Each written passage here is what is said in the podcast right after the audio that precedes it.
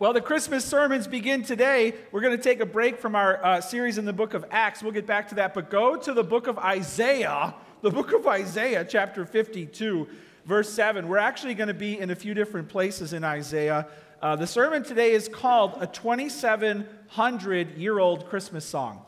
Our theme this year is Go Tell It on the Mountain. Maybe that isn't like one of your favorite Christmas songs, but I got to tell you, it's one of the oldest Christmas songs because it goes back to Isaiah's day. The song, as you and I know it today, actually, if you want to know the history, came about because a guy named John Wesley Work Jr., we'll put a picture of him up here, uh, had a vision. He may have not originated the song Go Tell It on the Mountain, but he can take credit for the fact that we still sing it every Christmas. As the son of a church choir director, John Wesley Work Jr. grew up in Nashville, loving music. Even though he earned his master's in Latin and went on to teach ancient Latin and Greek, his first love continued to be music. And because of that, he decided that he wanted to be the first African American collector of spiritual songs. This proved to be a daunting task for work because they were passed down orally from plantation to plantation. Very few were ever written down. But work proved up to the challenge, publishing his first book, New Jubilee Songs, and then his second book. It was in the second volume that Go Tell It on the Mountain first appeared. The original singers of the song fulfilled the same important task that the angels gave the shepherds that first Christmas night outside of Bethlehem, proclaiming that Jesus Christ is born. And thanks to John Wesley work, so can we. It was 1907 that he gave us this song. Now, that's a pretty impressive story, how we got the version we sing today. But this song goes all the way back, not just to the first Christmas when the angels appeared to the shepherds, but even further back to one of the first people to ever get excited about Christmas, Isaiah. Now, when it comes to this song, there's so much history, and when you get into the book of Isaiah, we could spend years studying this book. But I want you to see today how this song sprang from Isaiah. This sermon today is somewhat of a biographical sermon about Isaiah, and it's somewhat historical about his day. You're going to see a new beauty and a new wonder to the song, Go Tell It on the Mountain. I hope it does become one of your favorite Christmas songs because of this sermon today. Let's pray. Father, thank you for the book of Isaiah, one of the best books in the Old Testament. We praise you, O Lord, and as we hear Isaiah's story today, and as we learn the, the background of this 2,700 year old Christmas song, I pray that you would fill us with wonder at the Christmas child, Emmanuel, once more. Lead us to desire to go and tell the world that Jesus is born. We pray this in your name. Amen. Amen. All right, so we're, we're going to be in Isaiah 52 7. That's kind of where the the main song comes from, but we're actually going to spend a little bit of time earlier in Isaiah to get the ball rolling. So you can actually turn backwards if you've got your place in Isaiah to Isaiah uh, chapter 6. We're going to we're going to kind of start in. All right, so the first thing you can jot down is this. Number one, Isaiah decided to go and tell the world about Jesus. Number one, Isaiah decided to go and tell the world about Jesus. He is a living, breathing example of somebody who did it. He, he went to tell the world, and that's why we have a whole book, because he decided to write it down. We are warping back in time to 740 BC. 740 BC. And what's happening in the world is the exile is coming because Israel was failing its mission. Israel was supposed to bring the Messiah into the world by following God. They kept ruining the plan. And uh, because of that, they were about to go into exile. They would become captives in the foreign land. Here's a timeline of the Bible. It's a rough timeline. And what you can see here is creation started everything. Then the fall happened, Adam and Eve, the patriarchs, Abraham, Isaac, and Jacob. Then Moses led the Exodus into the promised land where Joshua and the judges took over. Then there were the kings, there were bad kings, there were good kings. And because of the bad kings, the prophets came up and the prophets started confronting the kings, and that's where Isaiah is a prophet. So you can see where it says uh, the prophesied kingdom there. The northern kingdom would go to exile to Assyria. They would fall first. Then Judah would go into exile. Uh, they would go into Babylon and they would be destroyed second. Isaiah is right there. It was 722 BC when the first major exile to Assyria was going to happen, and then it would be 586 BC when the second giant one would happen. So we're at 740 BC, right before the people uh, of Israel would be destroyed and would be sent off because of their disobedience. That's where we're at in biblical history. Now, the genre of the book of Isaiah is pretty awesome. It's prophecy, it's poetry, and it's a call to praise. You might see in your Bible, like if you have the NIV, that there's even, it's, it's kind of justified differently. You'll see it's not like one big paragraph, but it's, you know, when it's like, it's uh, moved so that the paragraphs look differently. That signals the wisdom literature. It shows you that it's kind of poetry and it's a different genre of, of uh, text. It's like an indentation on the formatting. Isaiah is the most quoted book in the New Testament, and so Isaiah decided to go and tell the world about Jesus. In chapter 6, uh, Isaiah gets a vision of the Lord. And we could talk about this for the rest of our lives and not get to the bottom of it. But it says in Isaiah chapter 6, uh, verse 4 the foundation of the thresholds shook at the voice of him who called, and the house was filled with smoke. And Isaiah said, Woe is me, for I am lost. For I'm a man of unclean lips, and I dwell in the midst of a people of unclean lips. For my eyes have seen the King, the Lord of hosts. Then one of the seraphim flew to me, having in his hand burning coal that he had taken with tongs from the altar. He touched my mouth and said, Behold, this has touched your lips. Your guilt is taken away, and your sin atoned for. Verse 8 And I heard the voice of the Lord saying, Get this, whom shall I send? And who will go for us? Then I said, Isaiah said, Here I am, send me. Here I am, send me. And he, God said, Go and say to this people, and then he got his message. Isaiah decided to go and tell the world about Jesus. Jot this down. He said, Here am I, send me. Here am I, send me. He asked to be sent. And is that your heart? Do you have a heart to go and tell people about Jesus? Have you said to God, Show me who needs to hear? Give me a divine appointment this week. Touch my mouth and help me to know the words to say. Have you asked God to make you his messenger?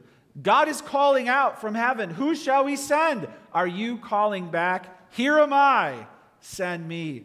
Or like Moses, are you saying, Send someone else? Oh, God got Moses to become the messenger he would become, but boy, was it a punishing effort. We shouldn't resist God's call, we should embrace it. Now, Isaiah was going to share plenty of bad news. In fact, he primarily shared bad news. In Isaiah 24 3, he said this The earth shall be utterly empty and utterly plundered, for the Lord has spoken this word. Isaiah prophesied the destruction of earth as you know it. That's bad news. But he had some awesome news to share as well. And in John 12 41, here's what it said Isaiah said these things because he saw his glory, that's Christ's glory, and spoke of him. Isaiah, 740 years before Christ, saw the glory of Christ and spoke of him. That's prophecy. That's good news. That's good news. Have you said, Lord, send me? Have you told your children the wonderful things about Jesus Christ? Have you tried to find a way to get the news to your relatives? Your neighbors, do you invite them to church and tell them that you're a Christian? At work, do people know when they see you with your Bible open that you are listening to God? Even your bowling buddies need to hear the good news about Jesus Christ. Are you going? Are you telling? Now, this is a special calling Isaiah received, and maybe you, some in this church, young or old, could receive a special calling to surrender your life to go and tell as a minister. Where you surrender your whole life to ministry. Maybe God is prompting you to say, Here am I, send me for a special work that you're, set, you're being set apart for. Do you have the confidence? Do you have the courage to go? Have you heard the call? Have you answered the call like Isaiah? We are ascending church. One of our four pillars is evangelism. We want to go and tell others the great news, and we want you to go and to tell other people because they desperately need to hear the life changing message of the gospel in order to be saved. And we are called to go and to tell people, and therefore to equip you to be confident and courageous.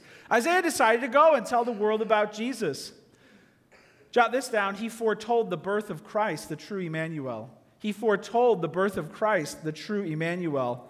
And we are just skating on the surface of his life here. I wish we could stay longer, but uh, you can check out in chapter 7 what it says here. We're going to be in verse 10 in a moment. Uh, but it says, again, the Lord spoke to Ahaz. Okay, who's he? Ahaz was king of Judah, the southern kingdom. And Ahaz had a great fear. His great fear was that Assyria, the empire, was coming to swallow up his land. Uh, I think we have a picture of the Assyrian Empire here. We can put it up on the screen. So you can see the Assyrian Empire in light green. Uh, that's where uh, it started, and then it became, you know, through Ahaz's day, the, the, the darker green, the, the wider green. Uh, and so Israel is there right in the middle Jerusalem, Samaria, Judah, and Assyria is coming to overrun the land. And the Assyrians were wicked, they were ferocious, they were brutal, they were torturers. They left, they took no prisoners, right, in, in war, and then they deported people when they conquered these lands. So Ahaz was terrified and he didn't know what to do. So um, Aram and the northern kingdom allied and said, Let's go fight the bully. And Ahaz said, No, let's go pay the bully. and tried to pay off Assyria to get them to not bug him. Wasn't going to work. So now God is giving a word through Isaiah to Ahaz because all of these kings were doing the wrong thing. They should have been trusting God, and they weren't. So they were all going to get in trouble and they were going to get a lot of people killed, but they were terrified. So here's Isaiah talking to King Ahaz, verse 11. Ask for a sign of the Lord your God. Let it be deep as Sheol or high as heaven. But Ahaz said, I will not ask and I will not put the Lord to the test. Now, he had already decided to pay off Assyria. And he said, Hear then, O house of David, is it too little for you to weary men, that you weary my God also? Therefore, the Lord himself will give you a sign. Behold, the virgin shall conceive and bear a son, and he shall call his name Emmanuel which means God with us. He shall eat curds and honey when he knows how to refuse the evil and choose the good. For before the boy knows how to refuse the evil and choose the good, the land whose two kings you dread will be deserted. The Lord will bring upon you and upon your people and upon your father's house such days as have not come since the day that Ephraim departed from Judah, the king of Assyria. What's going on here? You got to understand the history. Ahaz's heart was shaking with fear because his land was going to get conquered. He decided to pay off Assyria. That wasn't going to work. And so the two kings to the north of him said, Well, then we're going to take you out. Now he was even more afraid. God said, You've got nothing to fear. I'm with you. Give me a sign. I'll even give you a sign. He's like, Oh, I don't even want a sign, which was stubborn refusal. He was being a stubborn fool, and he wouldn't let God be his strength because he was so terrified. This is what's going on. So the sign would be a child. And the child would be a sign that God would deliver him from his fears, God would be with him. Now, let me just say this whatever you're afraid of in life right now, and I'd love for you in your mind to just think of the top three things you're afraid of right now.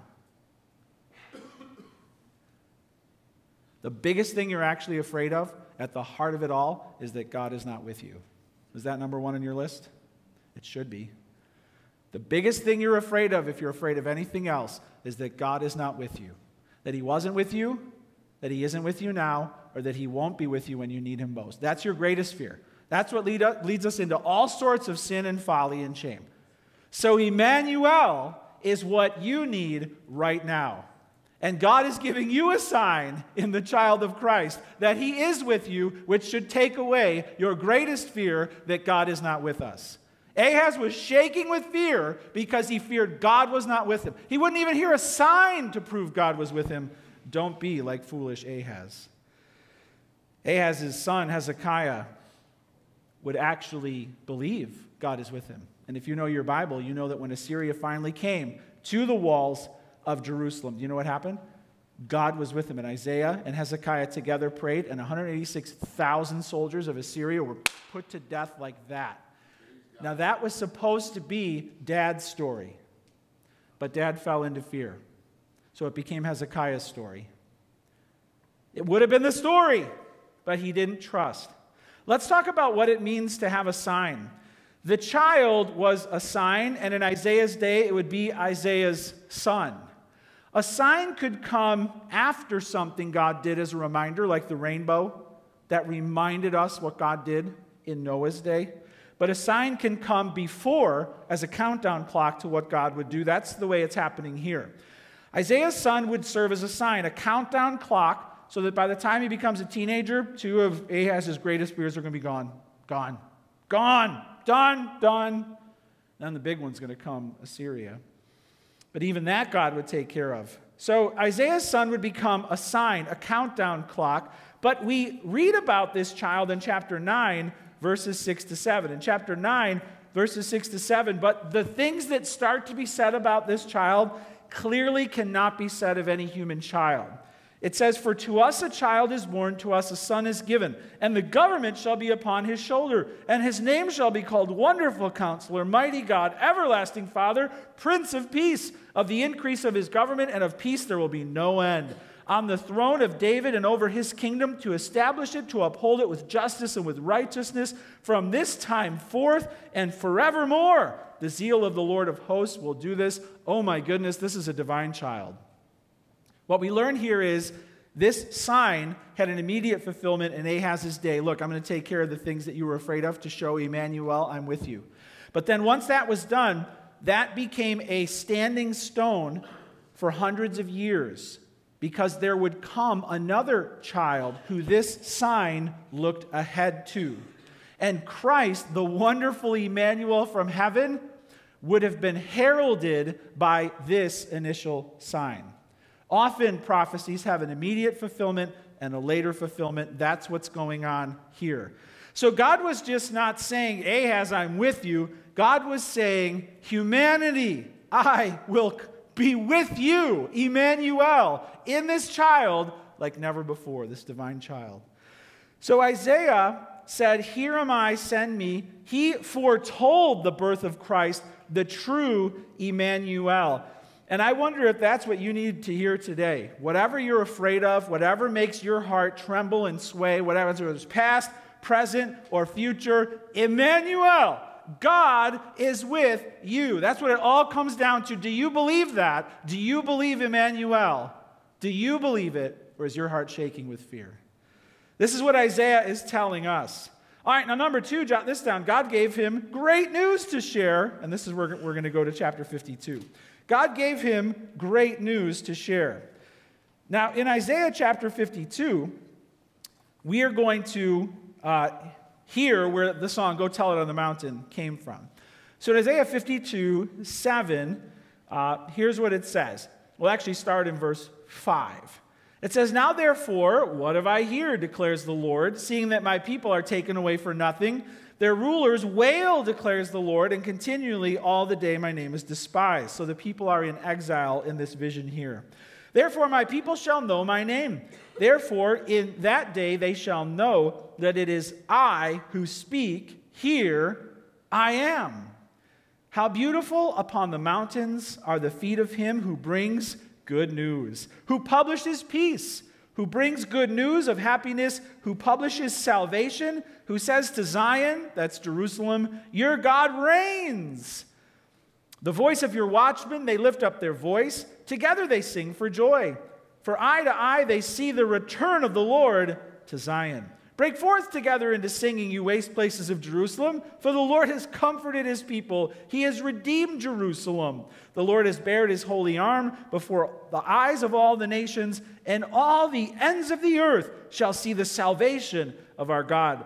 Depart, depart, go out from there, touch no unclean thing. Go out from the midst of her, purify yourselves, you who bear the vessels of the Lord. For you shall not go out in haste, and you shall not go out in flight, for the Lord will go before you, and the God of Israel will be your rear guard. All right, so this is great news, and this is our main text that we're drawing from. God was coming down to be with us like never before. This describes, and you see how there's the indentation again. This is a poem. This is, could be even a song. This is a call to singing for sure. But this is a way that God is saying, I am returning to save my people. I am with you. We should go tell that on the mountain. The picture here is actually of a runner running ahead of the Lord, announcing to the people of God that he is coming. And this is drawn upon from the Apostle Paul in Romans 10 to say this is what we should become as well. The, the ones who run out ahead saying the Lord is here and he has come. It's a beautiful thing upon the mountains, the feet of those who bring good news. Good news is where we get the word for the gospel in the New Testament and evangelism, sharing the good news, publishing peace, bringing the good news of happiness and salvation to Zion, saying, Your God reigns. God gave him great news to share, and it's for the whole world. In verse 10, the Lord has bared his holy arm before the eyes of all nations, and all the ends of the earth shall see the salvation of our God. When it comes to Israel, you might say to yourself, what does this have to do with me? I mean, Israel, captivity, sounds like they've got some geopolitical turmoil. Um, all right, here's the thing Israel's role was to uh, be a light to the nations and the Gentiles, that's us. They were supposed to usher in the Messiah, that's Jesus, so that we could go to heaven. If Israel fails and gets wiped off the face of the earth, do you know what that means for you? Do you know what that means for you? Uh, no Christmas, no Easter, no heaven. I hope you see the grave consequences of what happens if God doesn't come back to his people here and save them. All right? You're not going to heaven. If they don't get out of this, you're not going to heaven. Do you see the connection here? Do you see how your eternity is on the line with what's going on in this very passage? Do you see that? Do you see that this good news is for you and for me? God's got to come, God's got to save. Both my grandpas were in World War II. I heard stories from them stories of my grandpa getting blown up into a hole and a cow falls over the top and he can't get out and somebody's got to come. My other grandpa's supposed to go to the front line, gets called back. Nobody from that unit comes back that day. And I'm listening, thinking to myself, Grandpa better get home okay or I'm not coming into the world. You see what I'm saying? You see what I'm saying? I am personally invested in Grandpa getting out from under the cow in the foxhole while the Germans are coming. Okay? You should read the Old Testament the same way. They better get out of this. God better come back or I'm not getting to heaven. You should see the connection. This is great news, and it's great news for you and me. Well, what's the great news? Jot this down. Peace with God is necessary and possible. Peace with God is necessary and possible. The good news who publishes peace. Peace with God is necessary and possible. Israel's greatest problem, our greatest problem, was not the surrounding nations. They were at war with God. They were at war with God, and so are we. So are we. You and I were born hostile to God, and therefore we are in peril, not just them. It says in Isaiah 59 2, we'll put that up on the screen. But your iniquities have made a separation between you and your God, and your sins have hidden his face from you so that he does not hear. The whole getting deported to another nation actually just acted out a much bigger problem. They were separated from God. They had a spiritual. The war coming on their borders acted out a bigger problem. God was at war with them because of their sin. You and I have that same problem. We have that same problem. Therefore, we need peace with God. Listen, and I'm not talking about yoga peace. I'm not talking about mm, serenity now. I'm not talking about peace of mind. I'm talking about the end of the rebellion that you and I have staged against heaven from birth. That's what I'm talking about. And if you don't think you need that, wake up, because you desperately need peace with God from heaven. We love Pastor Alex. We planted a church in Kiev, Ukraine several years ago, and we're praying for him because his nation was invaded. They're at war. And one of my friends who uh, was in my preaching cohort named Garrett is a part of an organization that brings food uh, into the far eastern parts of Ukraine where the war is the worst. I talked to him last week, and he gave me kind of an update of what he saw when he went in for a week. Uh, and you've got a picture here of one of them. He said, he said, look, once you get far east, every house is damaged, every building is damaged, the signs of war are everywhere. he said there's devastation, there's rubble, there's no power, there's no running water. He said a lot of these people don't have the daily necessities, so we, we're kind of going in to help them out because of the, the damage, the terror of war. And here's another picture. And they said, We do what we can. We just try and get some food to them. We try and get some water. We just meet them where they are. Uh, but there's a lot of fear. Uh, they're desperate folks. And this picture of war um, is, is how you should think about your relationship with God and how you should look around and see the world. Our world is at war with our God. And just as we long and pray for peace to come for our brother in Ukraine, we long for this peace from heaven to come on earth because the world is at war with God. In 2 Corinthians 5 20 to 21, here's what it says Therefore, we are ambassadors for Christ, God making his appeal through us. We implore you, on behalf of Christ, be reconciled to God. For our sake, he made him to be sin who knew no sin, so that in him we might become the righteousness of God. I love that. We're ambassadors from heaven, going to people who are at war with God, presenting his terms of peace. He's the Prince of Peace, and only he can end the hostility that you and I have had from God since before birth. You know, a lot of people don't believe this. They don't describe their relationship with God as being at war. They think they're great with God. Oh, God, now we're best buddies. The big guy upstairs has been there for me. If there's never been a signing of the peace treaty between you and God, the war continues. And you have to come to the table, surrender everything before Jesus Christ, and only He can bring you to peace with God. Have you invited Jesus to be your Prince of Peace? This is the good news Isaiah talks about the good news that would come in this child, Emmanuel, peace on earth. Jot this down next salvation. Salvation. We can be saved from sin and death. Good news, verse 7, who publishes peace, who brings good news of happiness, who publishes salvation, who says to Zion, Your God reigns. Salvation basically means to be saved. And being saved means being rescued from sin and from death. So, salvation, you can write that down, we can be saved from sin and death. Here, a messenger is coming, and it says the watchmen kind of see him first. He's coming over the mountains, and he's saying, God is coming, therefore, he won the victory. The idea here, it takes on several dimensions, but basically it's a picture of a herald coming over the mountain back to Jerusalem saying, God won, and he's coming back. It seems to indicate there's captives with him, that he's, he's bringing these people who have been saved uh, with him in this new exodus, this new calling out of bondage. And there they come. They're all coming back, and the watchmen are filled with joy, and they're telling the whole city, He won, and He's here. That's salvation. This idea of being brought back from bondage and saved from certain disaster is salvation. In Isaiah 25, 7 to 8, here's what it says And he will swallow up on this mountain the covering that is cast over all peoples, the veil that is spread over all nations. He will swallow up death forever. And the Lord God will wipe away tears from all faces, and the reproach of his people he will take away from all the earth, for the Lord has spoken.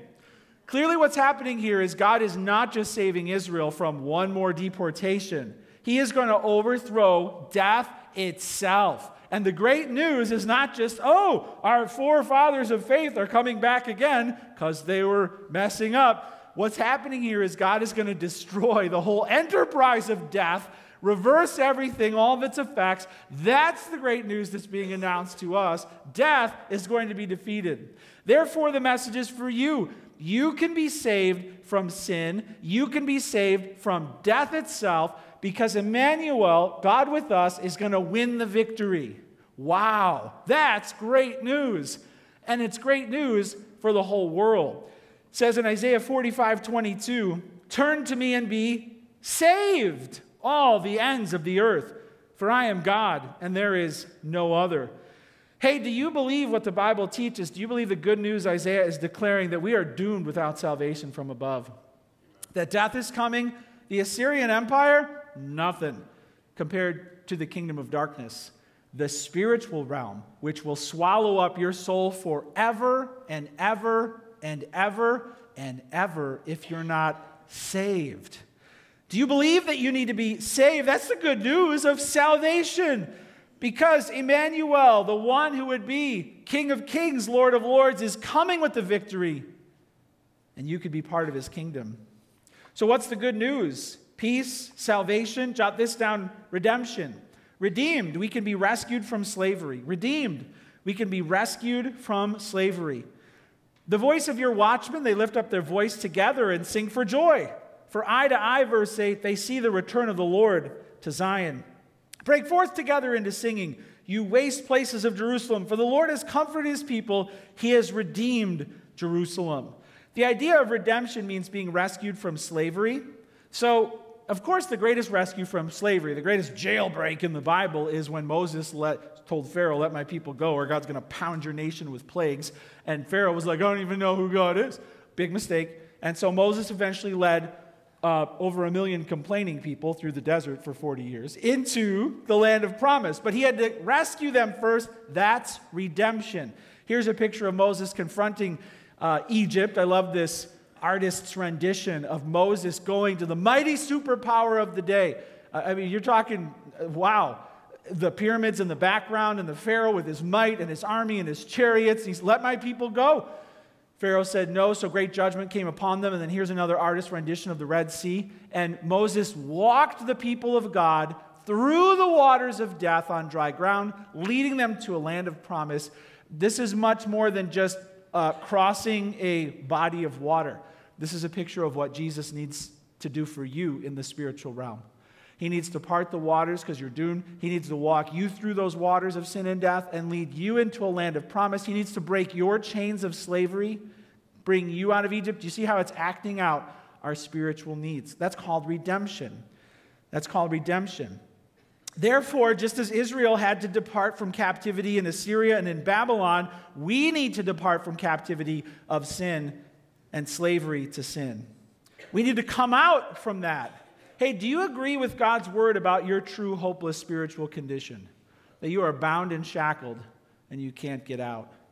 That you'll never stop sinning and that the punishment will be you'll be set apart from God for eternity.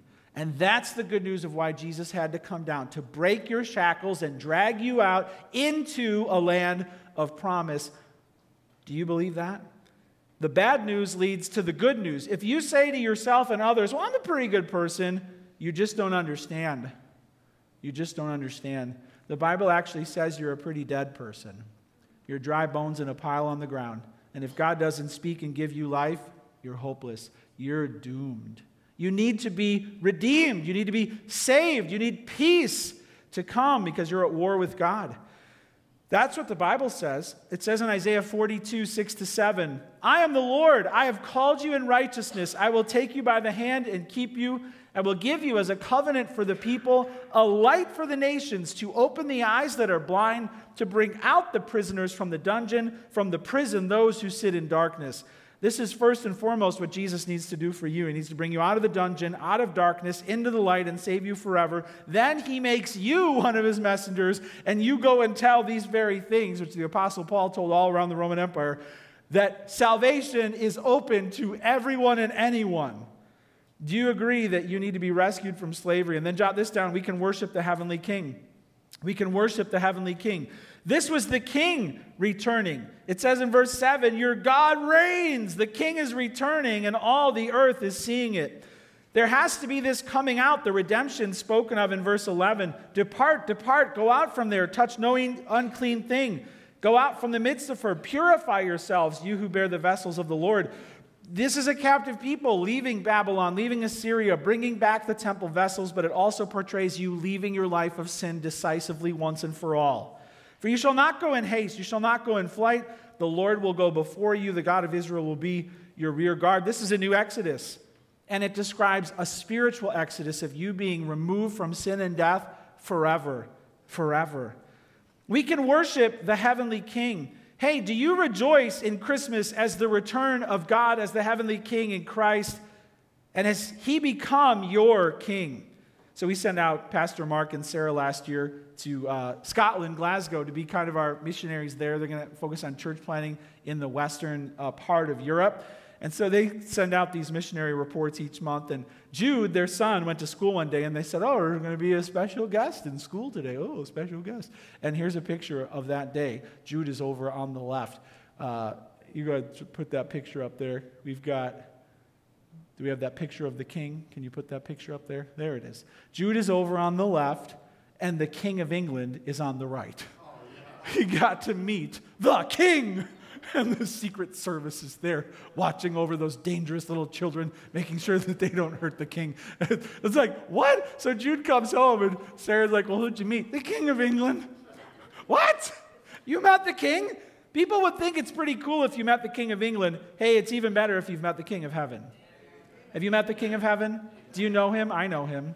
Have you met him? Has he saved you? Has he redeemed you? Has he rescued you? Are you on the I'm going to do it myself plan? Hey, you need the King of Heaven. That's what Christmas is all about. Where is the one who was born king? The wise men said if they traveled a thousand miles. Wow. All right. So, number one, Isaiah decided to go and tell the world about Jesus. Number two, God gave him great news to share peace, salvation, redemption, a heavenly king. Number three, jot this down. How should we respond? How should we respond? You now know where Go Tell It on the Mountain came from. It's a 2,700 year old Christmas song that Isaiah first wrote. I feel bad for Isaiah. 700 years before Christ, he's like, jingle bells, jingle bells. And everyone's like, just stop. We have no idea what you're talking about. No, you don't get it. It's going to be awesome. There's going to be, we don't know what you're talking about. He knew it, he saw it. How should we respond? Jot this down. Repent and invite Jesus to be your king. This is a turn around message. This is a you need to be saved. Repent and invite Jesus to be your king. This is me going on this little mountain here, our stage, and telling you the good news that you need to be saved. This is the great news. This is the gospel. And if you receive Jesus as your heavenly king, you'll live forever says in Isaiah 118, Come now, let us reason together, says the Lord. Though your sins are like scarlet, they shall be as white as snow. Though they are red like crimson, they shall become like wool. You don't need to be afraid. You don't need to be ashamed. Doesn't matter what you've done. You can be washed of all of your sin and forgiven. That's why Jesus came. Is Jesus your king? Are you forgiven of all of your sin? And then jot this down. You can sing for joy that he came down to save us. You can sing for joy that he came down to save us. This is a call to the watchmen are singing verse 8 together they sing for joy. Verse 9, break forth together into singing. All of the earth sees it and is called to sing in this passage. Do you sing for joy that he came down to save us? Remember what I said at the beginning. The primary message behind this is the joy and the good news that Emmanuel, God is with us. We have nothing to fear. We struggle with joy, don't we? We struggle with joy. Often we just kind of go through the motions, but we're really terrified on the inside, and so we're not joyful, and we're not even joyful around Christmas. Here's a picture of kids who are supposed to take a happy picture for their family. Okay? Okay, and that's often us. That's often us. Maybe not on the outside, but we come to church and we're like singing, but on the inside we're like, I'm terrified.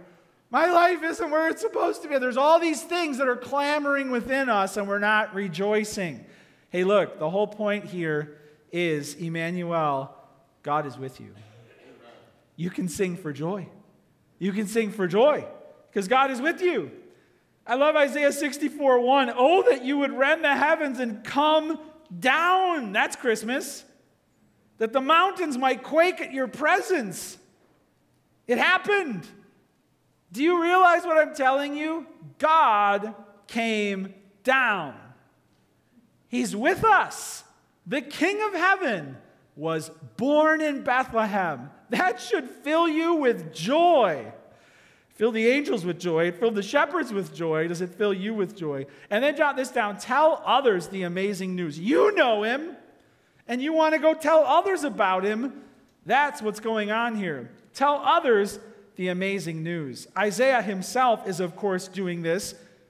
And maybe you're saying, well, I wish, like Isaiah, I could write a 25,000 word ancient poem, you know, but I just can't do that. Hey, it's all right. You don't have to be as awesome as Isaiah. You just have to shine wherever you are.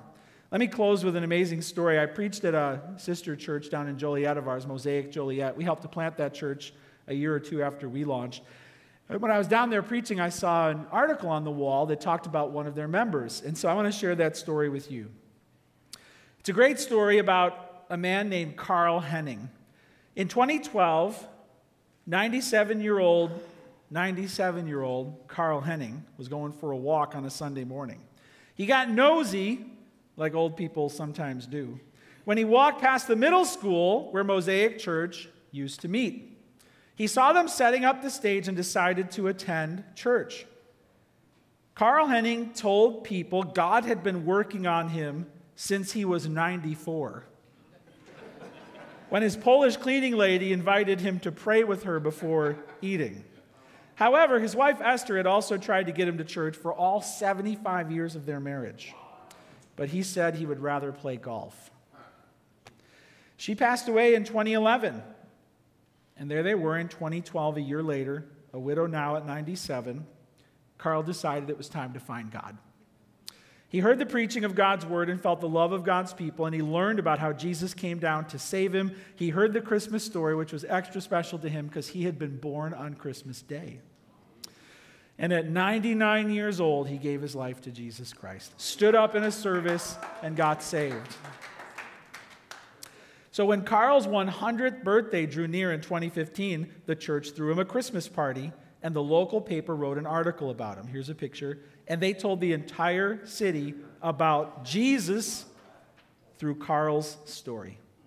Hey, look, I don't know how God's going to use you, but your story is part of his great story. And the only thing you have to answer is this Are you ready to go and tell others about Jesus Christ? If you say to God, Here am I, send me, he'll use you. Let's pray. Father, we do pray. Here we are. Send us. We want to go tell it on the mountain that Jesus Christ is born. We don't know where you'll lead us. We don't know where you'll call us. We don't know who needs to hear the message, but give us divine appointments this week. Help us to see those people that we're overlooking, those people who need peace, those people who need joy, who need salvation, those people who need redemption. Show us who they are. And call and command us to go forth confidently and to tell people, Emmanuel, you have nothing to fear. God is with us. Help us to find our voice, whether it's a simple invite to church or whether it's a sit down, checking in with somebody we love, reassuring them, even though their heart trembles and shakes in fear. Hey, you have nothing to be afraid of. He came down, He did it. Help us to go, help us to tell it on the mountain. Make us your messengers and remind us of all the wonderful heavenly things that we have in Jesus Christ. Lord, we pray that you would use us. Use us to spread the good news through this 2,700 year old Christmas song, which is our theme this year. And we pray this in your mighty name. Amen.